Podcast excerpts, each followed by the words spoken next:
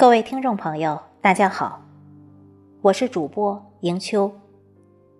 今天为大家推荐刘真真的作品，题目是《其实我欠你一声对不起》。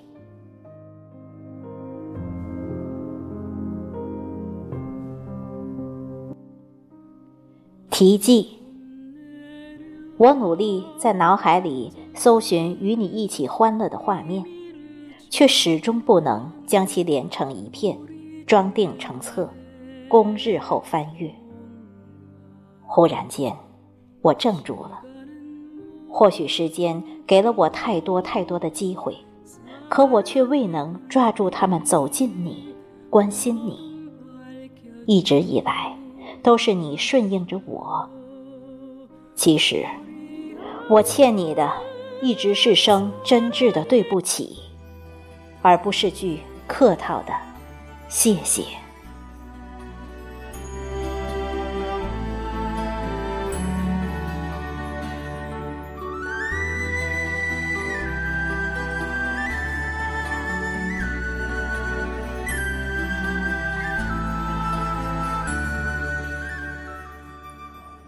上帝给了我成为一个合格的留守儿童的天生优势。从小便不依赖父母，纵使一直没人陪我，我也能自己坐在屋子里，不哭不闹，对着墙深思，或让枕头和被子打架，自己乐上半天。在家时，你对这样的我很无奈，因为我从不跟你；但是离家之后的你和爸爸却是很放心我。因为我不会哭闹着要找你，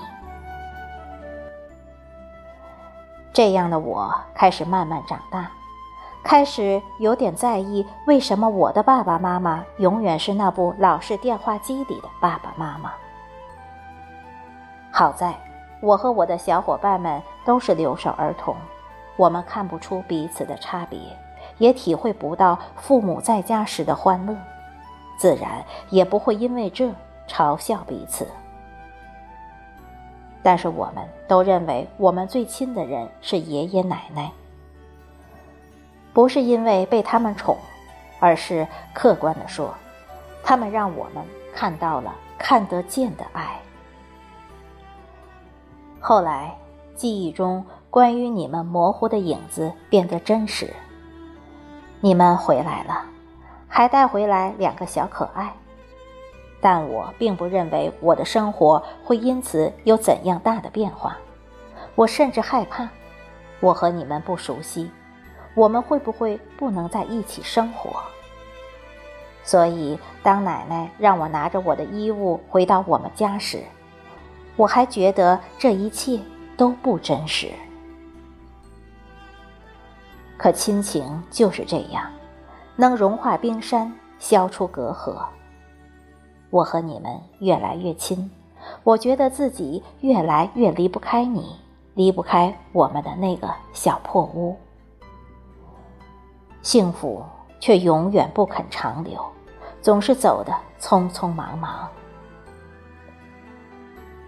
慢慢的，我越来越大了，有了很强的自我意识。我甚至偏激的认为，长大了再动不动就哭、依赖父母就是懦弱。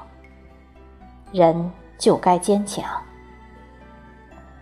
六年级时，你迫于生计外出了，我没哭。初一上学时，你放心不下我，回了家，却只待了几天，连八月十五中秋节都没在家过。分别时，你和我说了好多话，我只装作不在乎，其实是怕。怕你在看到我望向别处的眼睛里即将流下的泪后，又对我担心挂念。我以为，只要我变得足够坚强，就算离开了惯于依赖的你，也可以一个人独立成刀。但我发现自己根本做不到。初二那一整年，你与往年不同，只在家待了九天。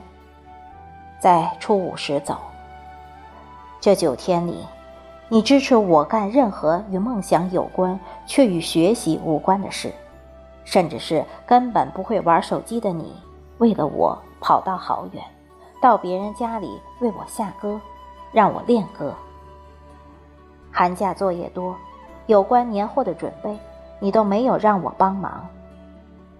即使因为宅鱼洗菜把手冻得肿裂，可我却发现，你越对我好，我越离不开你。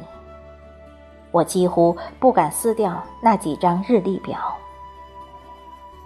那年开学是你送我的，等到我在给家里打电话时，却是妹妹接的。于是我挂了电话，又拨了你的号，忽然想到你那不知好没好的手。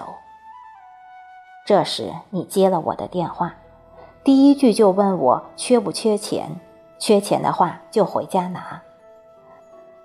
我一直使劲的憋，我怕我一旦哭出声来，你也会忍不住。可我再也忍不住了，我呜呜咽咽的告诉你。明年不会再让你一人干家务活儿，一定不会再让你的手裂开。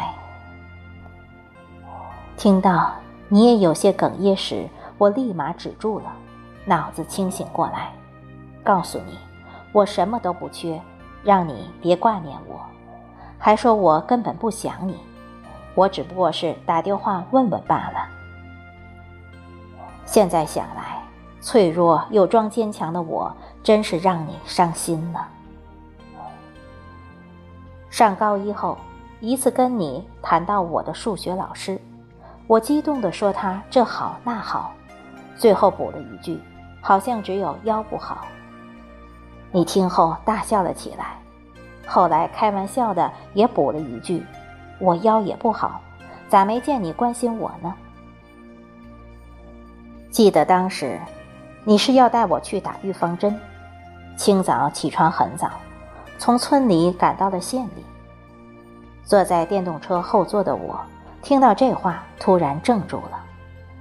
我开始注意你的变化，却看到了最不想看到的景象。你的背驼了，头发也有些白了。你的生活总是急匆匆的，回来帮我们几个报名。带我们去打预防针，第二天却又要走。不止一个人曾夸你长得漂亮，他们有的甚至开玩笑，说我不是你亲生的。可当年的大美女，为了我们竟操劳成这样。想起舅妈说你没有我们时打扮的可漂亮了，衣服也都很时髦。可现在宁愿穿街头极不合身的断码处理货，也要给我买一件好的衣服，害怕我穿的不像样被别人看不起。妈妈，执笔至此，我想客气的称句您。随着我们年龄的增长，性格的变化，您也变了好多。从当初我们都害怕的那个严厉的妈妈。变成了一个好似永远都不会长大的醋坛子。我给爸爸打电话，没给您打，您吃醋。我只记得爸爸的号码，您吃醋。就连我多关心了爸爸一下，您也吃醋。虽然觉得有些好笑，但慢慢的却发现了。连对自己也装坚强的我，站在你面前却愈发真实了。而我，也就是在这开心的同时，忽略了您改变的初衷，甚至习惯的忽略了您的感受。妈妈，您给我的爱很平凡，平凡到每个母亲都愿意为子女那样去做。可您给我的爱，同时也很伟大，伟大到在“回报”这个字眼上，我感到心灵在颤抖。不想说谢谢的我，却连对不起也开不了口。